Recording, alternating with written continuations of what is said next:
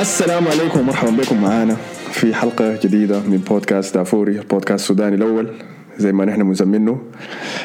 رجعنا لكم بحلقة جديدة, عندنا حاجات كثيرة نتكلم عنها حصلت في عالم الكورة المستديرة. طبعا كالعادة أرسنال متصدر الأحداث الحاصلة في عالم الكورة, لكن حنصل الموضوع ده بعد شوية, ما حنبدأ به. لازم نبدأ بالحدث الأول الكروي في العالم, الكلاسيكو. الأسبوع الفات حضرنا أول كلاسيكو من حوالي 2018 سنة, والله 17 سنة تقريبا, انتهي بدون أهداف بين ريال مدريد وبرشلونة. الكلاسيكو في الكامب نو حصل, انتهى بتعادل سلبي 0-0 صالح الفريقين. كان مباراة رائعة صراحة. هذا شنو نطيت طوال الموضوع دقيقة كالعادة معكم أنا في الاستضافة, سوري يا جماعة يا أخي. أنا أحمد الفاضل ومعاي صديقي مصطفى نبيل. أهلا بك يا مصطفى. أهلا بك في بودكاست السوداني الأول. أهلا. طبعا متحمس, أنا شفتني طوالي خشيت في الموضوع. طبعا أنا بقول كده لأنه إحنا ما بنبدأ نتكلم مع بداية التسجيل طوالي, إحنا بنكون نتونس وبعد ذلك بنبدأ التسجيل عشان نبدأ نتكلم في الموضوع, عشان كده بنخش طوالي. فهراك شنو يا مصطفى أنت كمشجع ريال مدريد في الكلاسيكو الأخير ده؟ لو قلت لي قبل المباراة إن المباراة هتنتهي تعادل كنت أخذت النتيجة, لكن بعد ما حضرت الكورة شايفها نقطتين ضاعوا. زعلان؟ والله ما زعلان يعني, لكن يعني كان المفروض يفوز. نسبة للظروف يعني بتاعت المباراة ونسبة للأداء, ريال مدريد كان أحسن في المباراة تقريبا كلها. حاجة استغربت منها أنا يعني أول ما بدأت المباراة توقعت ان الشوط الاول حنلعب احسن منهم, توقعت المباراه كامله انه حنلعب احسن منهم, لكن زي ما بيحصل في اي كله كلاسيكو بنلعب احسن منها في الشوط. دقيقه, احنا الحلقه اللي فاتت انت كنت قاعد والله انه تمرقوا منا باقل خساره ممكنه. انا ما قلت لك حتى ممكن ترجع لك المباراه, فقلت لك حنلعب احسن منهم وحنخسر, لان احنا في الكاب نو بس يعني ما في البرنابيو بنلعب احسن منهم. كيف في الاخر بنخسر يعني, الشوط الثاني بتتقلب كده, سواريز بيجيب له جول من ما في, بعدين المباراه كلها بتتقلب. فالمباراة دي لكن المباراة كاملة لعبنا كويس, وبرشلونة ما مشت معاهم يعني. في كم من لقطة كده الكرة جلشت من ميسي ما أعرف كيف, وفري كيك برضو ضربها في الحيطة. مباراة غريبة من ميسي. فبس كأداء كان ممتاز شديد, دفاعيا كان ممتاز. نعزل عشان نتكلم عن لاعبين بصورة معينة يعني. دقيقة طيب, قبل ما نخش لده, في رأيك إنه التوتر السياسي اللي كان حاصل حوالين المباراة أثر على لعيبة برشلونة؟ والله يا أخي ممكن, لأنه لو رجعنا للمباراة اللي هي أول مباراة لزيدان كمدرب للكلاسيكو اللي كان فاز فيها 2-1, كانت المباراة دي كفاية كان مناسبة معرف. كان كرويف يتوفى قبل المباراة. كرويف أي صحيح. فبرضه برشلونة المباراة دي لعب مباراة ما كويسة, مع إنه كان متقدمين, بعدين إحنا تعادلنا وحتى فزنا ب10 لاعبين. فالناس كانت بتقول كده إنه كانت يعني مباراة أحداث عشان اسمه إيموشنال وكده يعني, فاللاعبين يتأثروا بالحاجة دي. فممكن والله تكون الموضوع إنه البروتست داخل في الموضوع, لو إنه الناس بتقول إنه الموضوع مكبر أكتر من اللازم, بس يعني إنه هم بس طلعوا المشاكل دي إنه هتحصل شغب وكده عشان ده الكلاسيكو, عشان الناس عارفين, الناس كلهم بتتفرج على المباراة دي يعني. زي أحسن طريقة تقدر تظهر زي ماركتينج كده. صحيح. وكان في مظاهرات سلمية حاصلة قدام الاستاديوم وكانت مغطية برضو. أنا حسيت إنه كان الجو مشحون شديد, وأظن كان في تعليمات, أنا متأكد إنه كان في تعليمات من الأمن لكل اللعيبة إنه ما تحصل أي شكلات ولا عنف ولا أي تدخلات قوية كده, عشان ما نسخن الجمهور أكتر من اللازم. فحسيت إنه الجو كان مكبوت. أنا ما بقدر أكد الحاجة دي, لكن ده بس تنبؤ من طرفي. تاني عندك شنو؟ الظريف إنه المقارنة الظريفة في الموضوع ده إنه آخر كلاسيكو انتهى بدون أهداف زي ده كان برضو في أجواء مشحونة شديدة, اللي هو كانت مباراة شهيرة بتاعت راس الخنزير إذا متذكرين. آخر كلاسيكو انتهى بدون أهداف كان في سنة 2002 شهر 11, أول مباراة لفيجو بعد انتقاله المثير للجدل من برشلونة لريال مدريد إذا متذكرين. في المباراة ديك واحد من المشجعين لبرشلونة رمى راس خنزير محروق في أرض الملعب لما كان فيجو داري ياخد كورنر. مباراة رائعة, ممكن تمشي تشوفوا الهايلايت حقتها في الجو المسخن هناك. من المباراة دي بيقول إنه في اتفاق غير رسمي من الفريقين بين برشلونة وريال مدريد إنه ما يحصل انتقال مباشر للاعب من فريق للتاني عشان يتجنبوا الحياة زي دي تحصل. المباراة كانت رائعة، لكن المباراة كانت جميلة شديد، خاصة من ريال مدريد. كان في توتر تاني، أيوة قبل ما نخش المباراة كان في توتر تاني في التشكيلة الأساسية اطلعت لبرشلونة. إذا كنتم متابعين طلعت تشكيلة أساسية أولى كان موجود فيها بوسكيتس كالارتكاز بتاع الفريق، بعديها بدقائق نظن تقريبا نص ساعة تلعب تشكيلة تانية، بوسكيتس كان موجود فيها في الاحتياط وراكيتيتش أخذ مكانه الأساسي في التشكيلة مع سيرجيو روبرتو في الوسط، والثالث كان منه اسمه منه ده التعياكس ده دي يونغ. فحسيت انه كان في اهتزاز كبير كده من قبل المباراة من الحاجة دي، مع المظاهرات مع البداية المهزوزة من برشلونة، التراجع المبالغ فيه كمان لمنطقتهم، لكنه بقلل من الأداء الرائع اللي قدمه ريال مدريد. دي تاني أحسن، ممكن تقول دي أحسن تاني أحسن مباراة لريال مدريد من مباراة بي اس جي الموسم ده. من رأيك شنو مصطفى؟ صح بالضبط. هو الحاجة الوحيدة تبرطهم بس إنه الأهداف، بس ما قدروا يترجموا تفوقهم ده لأهداف. هو بالنسبة لبوسكويس إنه بوسكويس يعني في أكتر مباراة حتى كان في أخبار بتقول إنه سواريز نفسه زهجان من إنه بوسكويس ما بيلعب، وحتى قال له يعني سيب الفريق لو هو ما حيلاعبك يعني. لأنه حاجة يعني لاعب مهم شديد يعني، ده كأنه ريال مدريد لعب بدون كاسيميرو، لأنه راكيتيتش أصلا ما ارتكز. ناس كتير يعني معظم مشجعي برشلونة بيكرهوا راكيتيتش حاليا، ما شايف إنه لاعب مفروض يلعب أساسي ولا حتى يكون في الفريق. فالفيردي بحبه لكن هو ما بطل، لكن ما ارتكز في الآخر. بالنسبة لي وسط غريب حتى يعني، لأنه آرثر أتوقع كان مصاب عشان كده ما لعب، أيوة وعشان كده لعب بريبرتو، وكان واضح إنه أصلا هيطلع سميدو وهيدخل ريبرتو في فترة من المباراة. الحركة دي موضوعها شنو؟ هو ده شنو ده تبديل تكتيكي يعني؟ هل بيغير شنو يعني في الحركة دي؟ والله هو أتوقع إنه عاوزين عشان ريبرتو سريع في النص، ممكن عايز يستفيد من سرعته في نص الملعب يعني. طيب. كان في شغل تكتيكي كتير في المباراة دي، حتى لو لاحظت انت لترشتيجن كان بيشوت الكورة كده في النص، شوتها كده في النص يا معلم. في النص. انا اول مرة شفت اللعبة دي، اول مرتين كنت شنو الاشتر ده، بعد شيء عادة مرة ثالثة عادة مرة رابعة، بعدين طلعت فيها ان ده تكتيك يعني، هو عايز يلعب في النص عشان اتوقع عشان سواريز يمسكها، وبعدين ميسي او روبرتو واحد يجري من وراه يعني. ايوه ده يجاوز يعني البناء. ايوه طيب. طبعا تبديل بوسكويز ده قالوا انه في ناس بيقولوا انه التبديل كان تكتيكي عشان اسكو كان لاعب اساسي، ما اعرف الفكره منه شنو يعني، بس دي كانت الحياه في التكتيكيا يعني. لكن ريال مدريد من لعبه كده، المشكله انه لعبه كله رفعات، ودي حاجه اصلا الناس بتنتقدها في زيدان حتى من الفترة الأولى كان ماسك فيها، إنه لعبه معظم بس رفعات يعني، ما بيلعب من النص، عرضيات. هو ما بيتلام لأنه أول حاجة كان لأنه فالفيردي وكاسيميرو كان شغلهم إنه دفاعيا أكتر، وكروس ما صانع ألعاب مباشر، لاعب بيمسك اللعب، لاعب بيمسك اللعب، بيمسك الريتم بتاع الكورة، فما بيتلاموا إنه لو إسكو ما إسكو غريبة إنه أصلاً لاعب جناح أكتر مما يلعب تحت بنزيما، وبنزيما أصلاً تعرفه أصلاً بيطلع برا منطقة الجزاء أكتر مما بيكون منطقة الجزاء. مباراة جيدة جدا منه، لكن برضه مباراة كويسة منه برضه أيوة، لكن هنا الفريق أصلاً ناقصه هازارد، لأنه هازارد الوحيدة ممكن يخش من نص الملعب ويعمل صناعة للعب جوا منطقة الجزاء 1-2 كده يعني. لأنه هازارد أصلاً معظم الوقت ما بيلعب كروسات، صحيح بيخش لجوا فدي الحاجة. والتناول بيناته وبين بنزيما كان كويس شديد في مباراة بي اس جي. بالضبط. حسي هو خرج لباقي الموسم كله ولا دي إصابة قصيرة؟ لا لحد بداية السنة شكل البريك ده، أصلا لحد بداية السنة ما حيلعب. أوكي. وتاني جيمس رجع للتدريبات. طيب. جيمس كحل كويس. ريال مدريد الحالة الكبيرة دقوا منها جرس كان الفار وعدم تدخله في لقطتين مثيرات للجدل، في تدخلين في غضون 3 دقائق على فران في منطقة البنالتي، واحدة منهم كانت الإنجليزي ظهر كأنه داس على فران بالكراعه في فخس فران رفع صورة للتدخل بعد ذاك على أثر التدخل في كراعه بعد مباراة في السوشيال ميديا وشكله كان كعب، والثاني كان جر قميص من راكيتيش لفران برضو.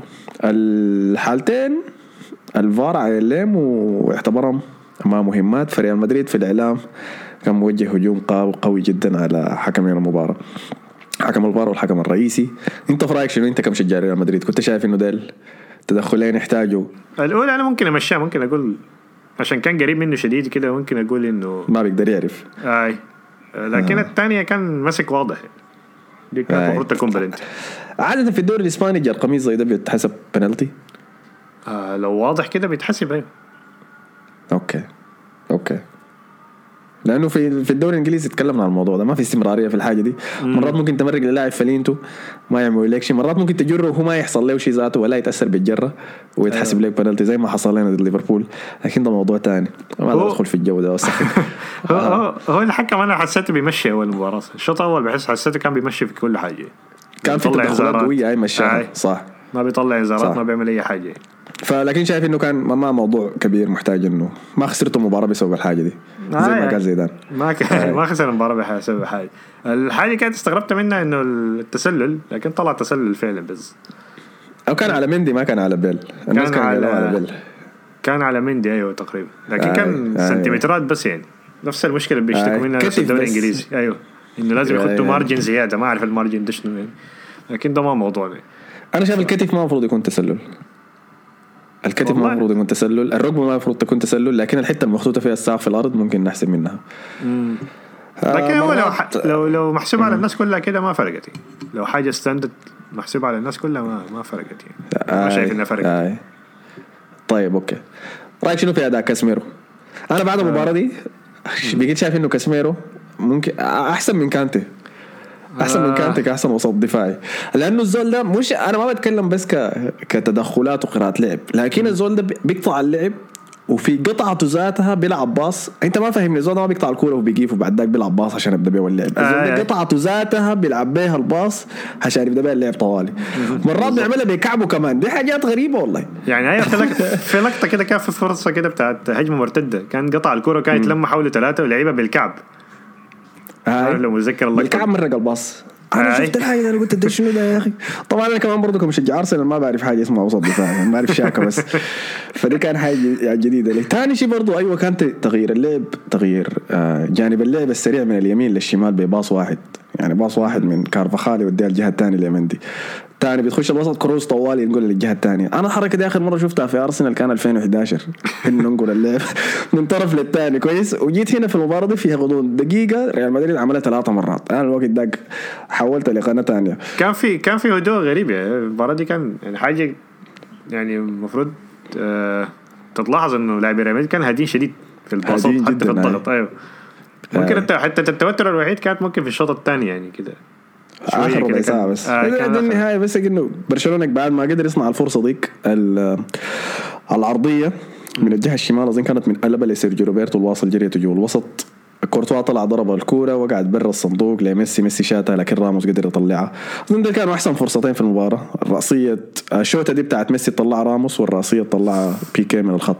فرص برشلونة كنت بتحس منها إنها ممكن تيجي جول أكتر من فرص ريال مدريد صح، خاصة الفرص بتاعت ألبا أنا كنت بتكلم معاه قبل ما أسجل، ألبا فعلا بيضيع جدا بالجول كتير، لكن هي نفس اللعبة الناس كلها حافظة لها كما معتادة، باص من ميسي بيقلب كده على بجاري أيوة باص واحد كسلك الدفاع كامل فاران بجماعة في الكورة وين يطلع برا كالعادة. والفرصة الثانية اللي هي ميسي جلشت منه دي حاجة ما المفروض ما بتشوفها أبدا دي. الكرة اللي هي الشوطة دي الشوطة طلعت من رجله أظن استعجل بس وعادة ما بيحصل كده لميسي زي ما قلت. مندي رأيك شنو كان في أداؤه كبديل لمارسيلو؟ مندي ممتاز دفاعيا لكن مشكلته هجومية، عاوز له تحسن كبير هجومي، لأنه هو إسكو بيكون واقفين جنب بعض، إسكو مستنيه يجري ريال إسكو بيقول لها ما تمشي عبادي مالك يا تحرك يا شنو ده، لكن دفاعيا ممتاز شديد يعني الزول ده ما شايف، لكن انه اي لاعب يجي في مكان مارسيلو حيصير انه ضعيف دفاعيا، حيصير ضعيف هجوميا. قصدك هجوميا سوري يعني حيظهر قوي دفاعيا وهجوم ضعيف هجوميا صح. لسه شنو الستاندرد ما على دفاعيا ايوه لكن هو فعلا الستاندرد ما على دفاعيا، الستاندرد عالي هجوميا، لكن هو حتى سميدو في جيبه، يعني سميدو كان منتهي المباراه دي، كان مندي كان ماسكه صح صح ما شفناه كتير ذاته ما قدر يتحرك في الجهه اليمين لحد ما طلع ودخل روبرتو. بعدين روبرتو كان احسن شويه. طيب فالفيردي قدم مباراة ممتازة خلاص. يعني قدر دي هي المباراة اللي ممكن تقنع بها الناس إنه خلاص فالفيردي ممكن يأخذ مكان مودريتش. هو أصلا ما أخذ مكان مودريتش بعد ما راجع. مودريتش حتى بعد ما جاء راجع ما قدر يقدم شيء. غير باص الواحد اللي بيل ده كان باص ممتاز صراحة. كان باص ممتاز. بس ما يقصاو شنو فالفيردي اللمسة الأخيرة اللي قدام الجون الباص السريع للأسيست. لأنه كان في هجمة مرتدة كده كان بيل منتظر الباص. هو باصا غلط لكن لمسه باصا غلط رجعت له باصا ثاني حتى بعد ذاك بالجش خلاص كان طلعت الشوطه من راسه وقام سلخه بس وطارت برا. بالنسبه لفالفيردي بالنسبه لفالفيردي قبل ما نتكلم عن بيل فالفيردي ممتاز لانه بيغطي الملعب كله ما بيتعب. انا ما اعرف ليه طلع. انا اول ما طلعه ودخل مودريتش خفت شويه يعني لانه الشغل اللي كان شغال في نص الملعب كان جبار شديد. عنده كان فرصه ممتازه.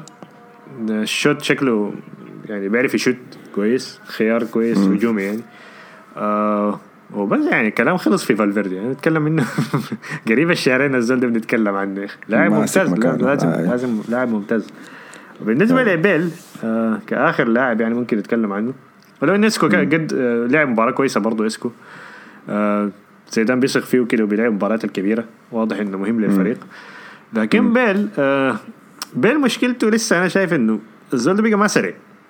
ما عرفت إنت الملاحظة الحاجة سرعته هاي أنا لاحظت الحاجة دي ما قدر ما عنده الأكسلريشن السريع. الأكسلريشن ده كمان أيوة لو لاحظت كده حتى كان في فرصة هو دانجلي أيوة كان في فرصة كده إنه هو هم الاثنين جارين جنب بعض ولينجلي وصل للكورة قبله مع إنه هو زحلق أيوة بعدين زحلق ورجع الكورة اللي جوا لكن الأكسلريشن بتاعته بيجت ما في زول فعلا الاكسلريشن بتاعته بقت ما في.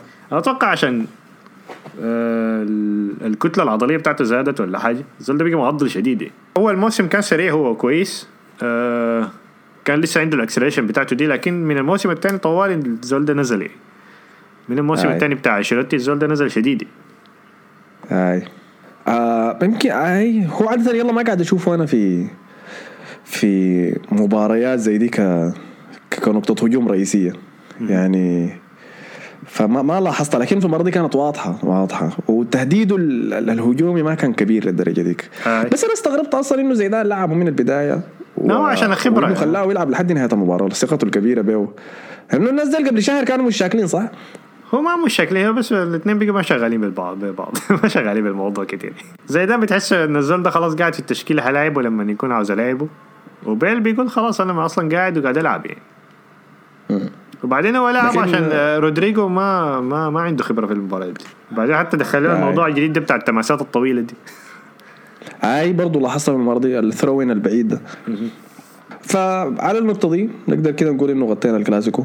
كان مباراة رائعة بس نقصت الأهداف مباراة من أعلى جودة ممكنها من طرف ريال مدريد. برشلونة كان ممكن يقدم أحسن لكن هسه هنشوف المباراة دي خلت الفريقين كده متعادلين على 36 نقطة في القمة ما في واحد منهم ممكن ينزعج كتير. برشلونة ما خسر تقدمه وما كسر الفورمة الكويسة ريلاتيفلي كان ماشي بيها في الدوري وريال مدريد قدر يتخلص من ملعب صعب ضده. فحسي حنشوف اللي حيحصل شنو في الأسابيع الجاية ومع النقطة دي كده حسي نقدر ننتقل لنقطة جدل كبيرة تانية كانت حاصلة في عالم الكورة الأسبوع الفات اللي هي قصة أوزيل وأرسنال ضد الصين. أنت متابع الموضوع يا مصطفى شفت اللي حصل شنو؟ متابع الموضوع أيوة شفته. طيب أنا حديكم بس ملخص سريع اللي حصل في يوم 13 أوزيل يوم 13 ديسمبر في يوم 13 ديسمبر أوزيل طلع ببوست يتكلم فيه عن الأزمة الحاصلة حاليا في الصين لمسلمين منطقة الإيغور وعلى القمع السياسي الحاصل عليهم في المنطقة هناك. ممكن تمشي تقرأ عن الحاصل عن موضوع سيء جدا جدا أزمة إنسانية حاصلة وفي تعتيم ضخم إعلامي حاصل ضد الموضوع ده زي اللي كانوا بيحاولوا يعملوه الصينيين في مظاهرة هونغ كونغ. هناك ما نجح الموضوع لكن يمكن لأنها كانت منطقة متقدمة أكثر وفيها تغطية تكنولوجية أكبر وكمان منطقة اقتصادية لكن المسلمين الإيغور قاعدين يعانوا من قمع هائل وغير إنساني تماما. مخيمات اعتقالات مراكز تعذيب مراكز حتى بيقولوا إنه في سرقة أعضاء قاعد تحصل هناك فقمع مخيف جدا للأقلية المسلمة في الصين. أوزيل يوم 13 ديسمبر رفع بوست يتكلم فيه عن الموضوع ده وانتقد حكومة الصين وانتقد المجتمع الإسلامي لصمته الهائل ضد الموضوع ما انا شفت البوست حقه. البوست حقه الحين كان هو رافعه بالتركيه تمام، فانا بس استغربت قلت الحاصل شنو، كنت قايله قاعد يهني بس لعيب تركي ولا حاجه زي دي. لكن بعد ذاك لما شفت الترجمه لقيت انه قاعد يتكلم في الموضوع ده وتكيفت منه صراحه. أوزيل المعروف عنه من بعد موضوع المانيا زول ما بيتردد في انه دائما يتكلم عن اي ازمه حاصله بتمس كيانه تمام. فعجبت بالحاجه دي منه، وهو طبعا معروف بمساهماته الانسانيه المختلفه عبر العالم مع الارسنال كان ولا هو براو. بس ما توقعت انه الموضوع يمشي اكتر من كده. لحد بعديها بيوم 14 ديسمبر ارسنال، فريق ارسنال طلع تصريح رسمي بيبعد فيه نفسه من تصريحات اللاعب اوزيل، وبيقول انه تصريح اراء اوزيل السياسيه ما بتعكس النادي بلا بلا بلا، وكلام صحيح ده تمام. ارسنال كنادي ما من حقه انه يتدخل في شؤون سياسيه زي دي، وبس يهتم بمصالحه الخاصه الرياضيه لا لا لا لا, لا. ولكن في الموضوع ده انا حسيت انه ما كانوا محتاجين يتدخلوا. ليه؟ لانه تدخلا بتصريح رسمي زي ده بيخلق توتر اكتر من اللي بيساعده. يعني الستيتمنت طلعه وزير لما طلعها قبل اي تغطيه اعلاميه ولا كلام ارسنال ده نفسه ما كان في تركيز كبير عليها، الناس بس ممشيها ساكت. ولكن بعد التصريح ده بدات تحصل تداعيات، حصلت بعديه أثرت على الموضوع ده. أرسنال طلعوا بالتصريح ده يوم 14 ديسمبر نفوا على غدا بآراء أوزيل السياسية ورأوا الخاصة بتعكس رأيه الخاص وبس، ونحن ما عندنا علاقة بها. ولاحظ لكن إنه قبال الكلام ده برضو بيومين كويس، يوم 12 ديسمبر المظاهرات مش المظاهرات الانتخابات الانتخابات كانت حاصلة في المملكة المتحدة الوقت داك بين الليبر والكونسيرفاتيفز تمام. فهيكتور بيلرين الظهير اليمين بتاع أرسنال الإسباني الما بريطاني أصلاً كان رفع ستوري بيحبس بيحس فيها الشباب على إنهم يمرقوا ويصوتوا وأمشوا صوتوا تضحكون بمستقبلكم، وفي النهاية كاتب شنو فك بوريس تمام. أرسنال ما طلعوا ما قالوا تعليق على الحاجة دي، الستوري انتشرت الناس كلها أخذ سكرين شوت الستوري اللي كتبها هيكتور بيلرين وزعوه وكيف يقول كلام زي ده بالطرياضي بتاع. لكن أرسنال جلوا الموضوع عملوا نايمين ما عندنا علاقة بيه وما حيأثر علينا كتير. موضوع زي ده طوالي قاموا طلعوا بتصريح رسمي اليوم البعدين. من بعد ما طلع تصريح أرسنال الرسمي ده طوالي طلع بالجهة الثانية وزير الخارجية الصيني، ومطلع زي ما قلت لك في تحتيم هايل بتحاول تعمل دولة الصين على الموضوع ده تمام. ونحن شفنا الموضوع ده قلت لك قبل كده في مظاهرات هونغ كونغ الوقت ده كانت حصلت مع لعيبة ال NBA إذا متذكر الكلام ده. هي حصلت في موضوع ال NBA، هي أكتر حصلت أكتر من موضوع ال NBA بس الناس مختلفين كل ما يطلع زول يتكلم عن الصين الصينيين طبعا. كان كاختصار بس كده، كان المدير بتاع هيوستن راكيتس فريق في ال NBA يعني كان برضو كتب فري، استخدم الهاشتاج بتاع فري هونغ كونغ وانتقد الحكومة الصينية على الموضوع ده. فبرضه طلعوا مشكلة يعني، وخاصة إنه هيستراكت مشكلتهم إنه كان عنده لاعب اسمه ياومين كان صيني زمانك يعني يعتبر كده واحد من اللي هو الفيمرز بتاع ال NBA الأساطير من الليجنز بتاعي ولا الأساطير بتاع ال NBA. ففريق معروف شديد في ال NBA يعني. فالحكومة برضه اشتكت يعني لأنه الستوك عندهم واحد من الانفسترز بتاع ال NBA صينيين يعني شركات صينية أي. فطوالي بتخش في مشاكل يعني. يقال انه اي من انه الستيتمنت تطلع ارسنال، التصريح الرسمي طلع ارسنال ما كانوا من اداره النادي نفسه، لكن بيقولوا انه كان في ضغط من البراند بتاعه الدوري الانجليزي نفسه الرئيسيه على انهم يطلعوا بتصريح زي ده عشان ما ياثروا على علاقات الدوري في البلد.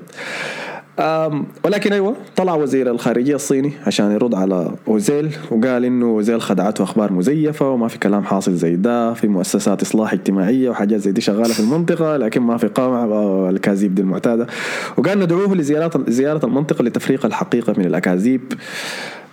واحنا والاتحاد الصيني بعد ذلك برضه طلع ستيتمنت قال انه احنا المشجعين الصينيين محزننا الكلام ده من اوزيل ولا كاذيبه بنشر فيها دي. لكن اللي قالوا شنو في التصريح بتاع الفيلس الصيني ولا هيئه الكره كره القدم الصينيه ما ذكرت فيه اوزيل يتكلم عن شنو، بس قالت انه تصريحات اوزيل زعلتنا. ففي واضح انه احنا الموضوع ده ما دارين نطلع، ما دارين حتى الصينيين نفسهم يعرفوا بالحاصل ده شنو. طوال التصعيد جاب الجهة الثانية الجهة الفعلية يعني جهة البزنس بأنه ألغوا نقل المباراة اليوم ده. كانت مباراة مانشستر سيتي ضد أرسنال اللي انتهت بخسارة أرسنال 3-0. هيئة الإعلام الصينية منعت نقلها في البلد واستبدلوها بمباراة واتفورد وتوتنهام اللي كانت شغالة اليوم ده تمام. مع إنه صراحة إذا أنت داير تزيل أرسنال يعني ولا داير تحرجها المفروض تعرض مباراة جلدوا فيها 3-0 في أول 15 دقيقة، لكن ما موضوعنا. منعوا نشر المباراة في البلد. في الجهة الثانية في تركيا طلعت مظاهرات في الشوارع مساندة لأوزيل في تركيا. دي الحاجة العجبانة في الاتراك إنهم فعلا بيجيبوا الزول ده في كل الحاجات. مع انه ما عنده الجنسيه لسه اظن. الموضوع كله يعني مثير للاشمئزاز صراحه من اداره النادي الموضوع ده، للاشمئزاز من موقف الدول الاسلاميه نفسها ضد القمع الحاصل ده. ده بس تذكير يعني عنيف وقاسي جدا لرأسمالية العالم والاهتمام بالمصالح المادية في كل شيء فوق الحقوق الإنسانية. نحن كسودانيين ممكن نقول شفنا الحاجة دي حصلت في ثورتنا نفسها، تمام، وشفنا تدخلات الدول الخارجية بدون ذكر أي أسماء معينة على سياسات الدولة ورفض الناس الحاجة دي، ولكن بعد ذاك التعتيم اللي بيجي من وسائل الإعلام بالجهة الثانية. فحسي ده اللي قاعد يحصل للصينيين، الصينيين المسلمين اللي عايشين هناك اللي بيتعرضوا للقمع ده بيحسوا بالحاجات دي. فحتى الصينيين اللي طلعوا في السوشيال ميديا في تويتر مثلا، عندنا الاكسس للبلاتفورمز زي دي غير الصينيه، كانوا كلهم بيشكروا في أوزيل انه قدر يتكلم عن حاجه زي دي، بيقول انه انا كزول ابوي وامي محتجزين في المعسكرات حقت الصينيين التعذيب دي، ما بقدر اتكلم عن الموضوع وبس بشكرك انه انا اخيرا بقيت احس انه في ناس تانيين في العالم حاسين بالحاجه دي. فوضع مؤسف جدا طبعا. اذا شفت ابو تريكا طلع بعد مباراه ارسنال ومانشستر سيتي تكلم عن الموضوع وقال انه موقفه زيل الرائع بالوقوف ضد الحاجه دي وشجعوا عليها. أرسن فينجر ضيف برضو المدرب السابق لارسنال، الاب الروحي لارسنال طبعا، طلع وساند وزيل وقال انه له الحق في تعبير رايه الشخصي في القضايا زي دي، هو دائما بيعمل كده وما المفروض من حق النادي انه يقف ضده في حاجه زي دي. قالوا طبعا بطريقه منقبه ومنمقه ومحترمه طبعا أرسن فينجر لانه ما بيقدر يهاجم النادي مباشره. الحصل بعد ذاك التصعيد الزياده بدوا اغلقوا نادي المعجبين بتاع اوزيل في الصين اسمه امتن، اغلقوه، منعوا اسم اوزيل من كل، عملوا له حظر من كل مواقع البحث في الانترنت في الصين، فاذا دخلت كتبت اوزيل ما حيطلع لك اي شيء. في فيديوهات لحرق فلينتو في الصين كثيره قاعده تطلع برضه، حذفوا من النسخه الصينيه من لعبه بي اس برو ايفولوشن سوكر من اللعبه، فاذا خشيت تلعب في النسخه الصينيه باوزيل برضه ما حتلقاه، ما موجود في النادي بس. فشيء عجيب صراحه. بس اللي عاجبني انه شوف التاثير الكبير بتاع ستيتمنت بسيطه زي دي يتكلم فيها لاعب واحد على ردة فعل الدولة القوية دي. فأنا بشجع أوزيل، مبسوط منه شديد مع أنه أداؤه في الملعب ما قاعد يعكس الحاجة دي. لكن تأثيره في خارج الملعب بقى أكبر من داخل الملعب. والظريف أنه كان قال أبو تريكة قال أنه الليلة في مباراة مانشستر سيتي وأرسنال نجم المباراة، في المباراة ذاتها كان أرتيتا مساعد بيب غوارديولا، الكلام كله كان عنه وقدومه لأرسنال، النجم خارج الملعب كان أوزيل. طبعا لقينا زي قدم اداء سيء جدا في المباراه دي، استبدلوه في الدقيقه 60، الفريق كله قدم مباراه سيئه. ايوه ما عارف اقول لك شيء، انا زعلان يا مان، احنا ماشيين بس يا اخي. فبس حنوريكم على الحاصل شنو، نحدثكم في لو حصلت اي تطورات ثانيه اوريكم في الحاصل فيها شنو. لكن صريحه قال صراحه الموضوع محزن جدا. قبل 3 أيام تقريبا طلع مايك بومبيو وزير الخارجيه الامريكي وصرح في تويتر وقال انه ساند أوزيل وانتقد أرسنال، قال إنه قنوات البروباغندا في الصين ممكن تحصر مباريات أرسنال وأوزيل طيلة الموسم زي ما دارين، لكن ده ما حيوقف الحقيقة من إنها تخرج بشأن الانتهاكات المتعددة اللي بتقوم بها الصين ضد حقوق الإنسان في منطقة الإيغور، ضد المسلمين، وضد باقي الأقليات كلهم. فحنشوف الحيصل شنو في الأيام الجاية، نشوف موقف أرسنال من شنو من الموضوع زيادة. بيقول إنه حسي دارين ينقلوا أوزيل برا النادي، دارين يرسلوه إعارة لخارج النادي لأي واحدة من النوادي التركية، بيقولوا إنه فنرباتشي دايرينه، يمكن يكون دي حركة سياسية بالمناسبة، داعم إردوغان إنه ينقلوا له هناك على الأقل كحمايته كرمز يعني تركي كبير بقى أوزيل. لكن نشوف الحيصة شنو قدام. لكن الموضوع بالنسبة لي كله مقرف، والمقرف زيادة إنه الجوطة الإدارية الحاصلة في أرسنال دي. أكيد تراك شنو يا مصطفى؟ ممكن تتحيي يوزل على إنه يعني ما ضغط عليه، أنا ما يعني أرسنال ممكن ما ضغطوا عليه أو ما معرف إنه هل ضغطوا عليه، قال له امسح البوست ولا قال له اعتذر ولا أي حاجة، ما أعرف إلا الحياة. البوست حد لسه موجود بالمناسبة. دي حاجة كويسة لأنه في ال NBA مثلا حصلت نفس الحاجة مع ليبرون جيمس تقريبا، بس المشكلة إنه ليبرون جيمس نوعا ما اعتذر عن كلامه يعني، أو شال نفسه من الموضوع بعد ما تكلم. فدي حاجة أسوأ، دي أسوأ منه يقول حاجة من البداية، ما تقتلوا الصينيين ده في الصين، ده شنو ده يقول له جلس معليش يا أخي تعرف. لكن دي كانت هونغ كونغ، والحالة بتاعت هونغ كونغ دي غير الحالة بتاعت المسلمين بتاع الصين دي، تعتبر حالة أقل نوعا ما. طبعا هي ما عايزين نخش في السياسه وهونج كونج ليه مفصوله من الصين والحاجات دي يعني الناس ممكن تقرا عنها يعني لكن هي عندها نظام سياسي عندها نظام بتاع قضاء مستقل مفصولي مستقل أيوة. لحد 47 ولا شنو بعدين ما اعرف هيحصل شنو لكن برضه حصلت نفس المشكله برضه في الفيديو جيم اندستري بتاعت البلاي ستيشن والحاجات دي برضه كان في مسابقه كده بتاعت بليزرد وشركه اسمها اكتيفيشن برضه عندها داعمين صينيين يعني مستثمرين فيها فكان في بطوله كده والبطوله فاز فيها واحد صيني فبعد ما فاز كده قاعد يباركوا له فري هونج كونج وبتاع فقطعوا لك الستريم شالوا لك الجائزه بتاعته كلها كامله حتى الناس اللي كانوا بينجوا الستريم نفسه طردوهم ولا حاجه زي كده فكان في جوطه كده كانت حاصله برضه بعدين قدموا برضه اعتذار الناس كانت جايطه كده فتره برضه يعني وقال حيقاطع الشركه لكن ما حصل دي ما حصل حاجه يعني لان الناس بتنسى بسرعه يعني. فبس موضوع غريب الصين عندها فلوس يعني في الاخر والله يا اخي نحن هنا من بودكاست دافوري بنساند وزير بنقيف معه بودكاست السوداني الاول هي البودكاست السوداني الاول ب 15 مستمع ثلاثه نفر بيسمعوا نحن والثلاثه اصحابنا يا اخي فنشوف هيحصل شنو اللي قدامه وحنوريكم بكل التحديثات. ممكن نقفل الحلقه بموضوع سريع بس انا عارف احنا وصلنا لنهايه الزمن الموجود لنا لكن امبارح تم اعلان ارتيتا كالمدرب القادم لفريق ارسنال بعد معاناه تحت فريدي لامبرغ كمدرب مؤقت لارسنال. رايك شنو انت يا مصطفى في التسريح ده؟ انا بعد ذاك هقول في التعيين ده، انا بعد ذاك هقول رايي بس كحاجه سريعه كده نقدر نقفل بها. هي زي ما قلنا كان مخاطره، انا شايف انه كان المفروض يجيبوا انشيلوتي، لا زول عنده خبره بدل يعتمدوا على حاجه دي. كونك انه تجيب مدرب كان مساعد معظم الوقت ما بتنفع يعني الا حالات نادره، مثلا عندك مورينيو، جوارديولا، وزيدان، دي امثله يعني، دي حاجات نادره جدا ما بتحصل كتير يعني. حتى ديل معظمهم يعني باستثناء مورينيو ممكن كلهم كان عندهم نوع ما خبره تدريبيه حتى لو مع الشباب ولا ايوه. ارتيتا ما عنده حاجه دي ابدا يعني.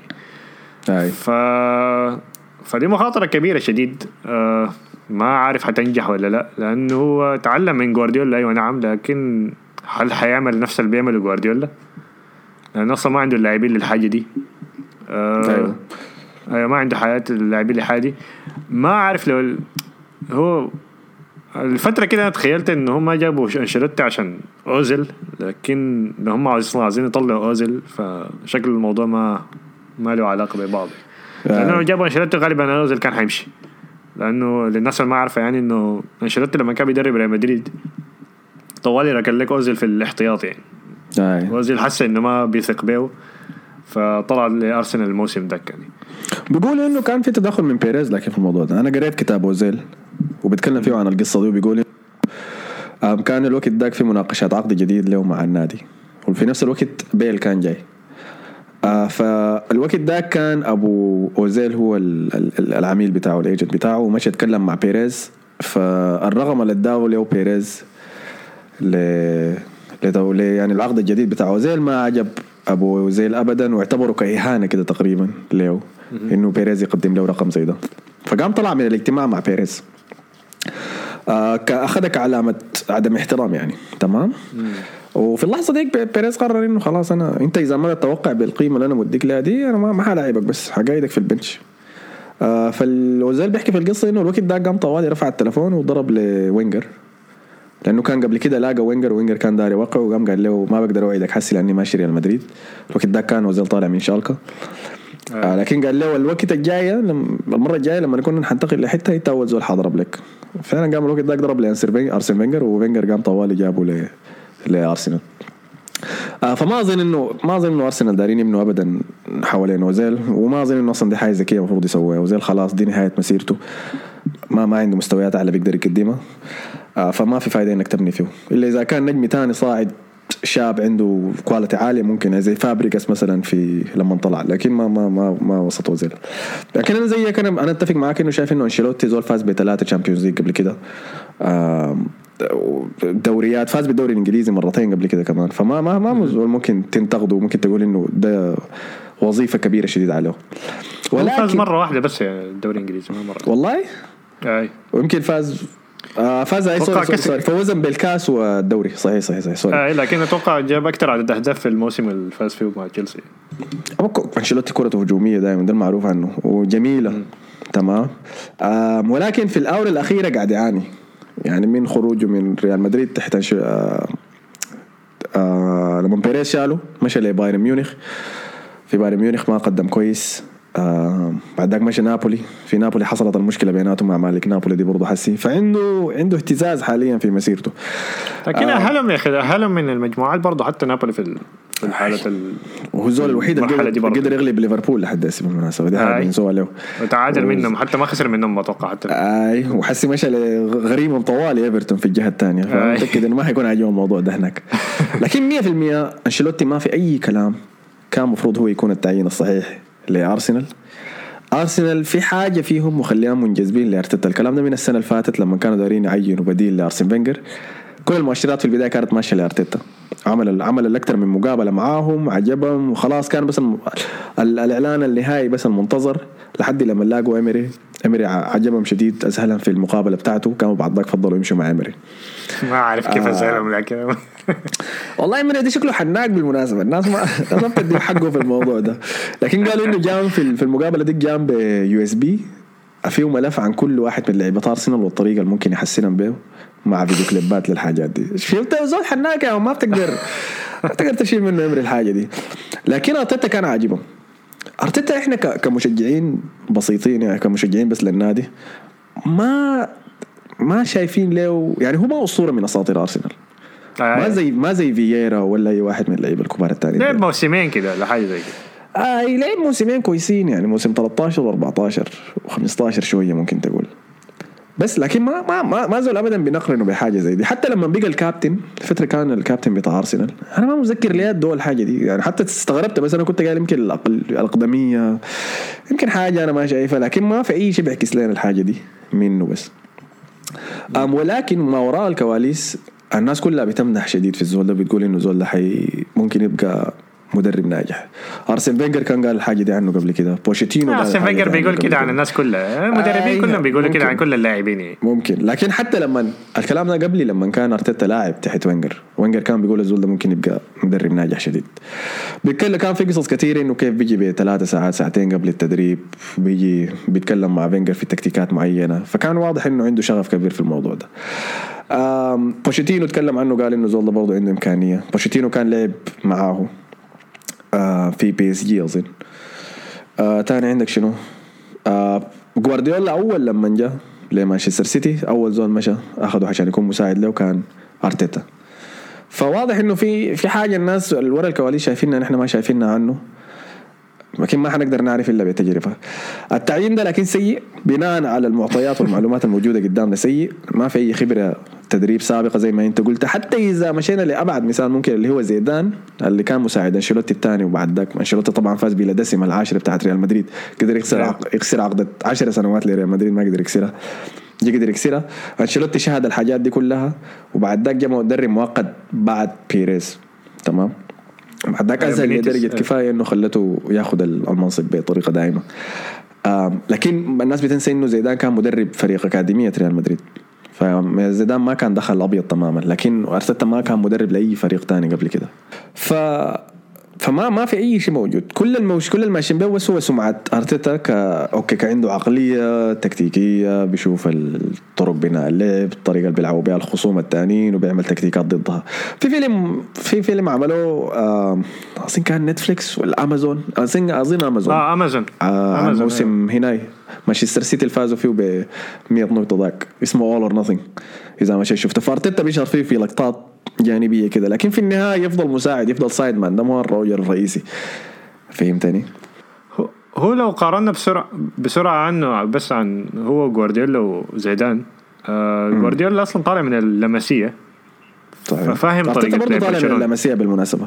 لكن أوكي، لكن جوارديولا كان عنده لاعبين هم حسي، وهو ما عنده حسي اللاعبين دل. عنده ميسي في الآخر، عنده كان تشافي وإنيستا، عنده لاعبين طالعين من اللمسية ففاهمينه يعني كيف بيلعب. دي حاجة. وتاني حاجة زيدان الناس كلها بتتكلم عنه. ما في واحد بيتكلم عن التكتيك بتاع زيدان. الناس كلها بتتكلم عن إنه زول شخصية، يعني هو ممكن المدرب الوحيد في ريال مدريد انه اقنع رونالدو انه يقعد احتياط في المباريات بتاعه الدوري عشان ما تجيله اصابه وعشان يحافظ على التركيز بتاعه ولا على المستوى بتاعته اللياقه بتاعته مثلا. فهو الوحيد اللي ممكن المدرب الوحيد اللي مر على ريال مدريد لفتره طويله. حتى مورينيو ما قدر يقنع رونالدو انه يقعد احتياطي. اي وكل اللاعبين بيتكلموا عن ان الزول ده عنده شخصيته يعني اول ما تخش كده لازم تحترمه عشان ده زيدان في الاخر. بس ده اوباميانج ولاكازيت ده اللي يخش يا معلم يحترموه من وين العباده ده اللي يعني ممكن ناخد وقت طويل نتكلم فيه عن الموضوع ده ونتكلم عنه كلهم، لكن انا شايف انه مشينا كتير شديد ورا والوقت المعين للحلقه.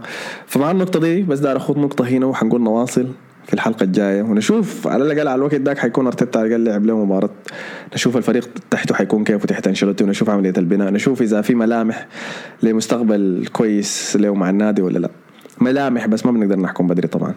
ومع النقطه دي اشكركم كلكم على حسن استماعكم. اشكر صديقي طبعا مصطفى على مشاركته معنا. شكرا لك يا مصطفى. شكرا لك يا احمد. كالعاده كنت معكم انا احمد الفاضل. نشوفكم في الحلقه الجايه. السلام عليكم.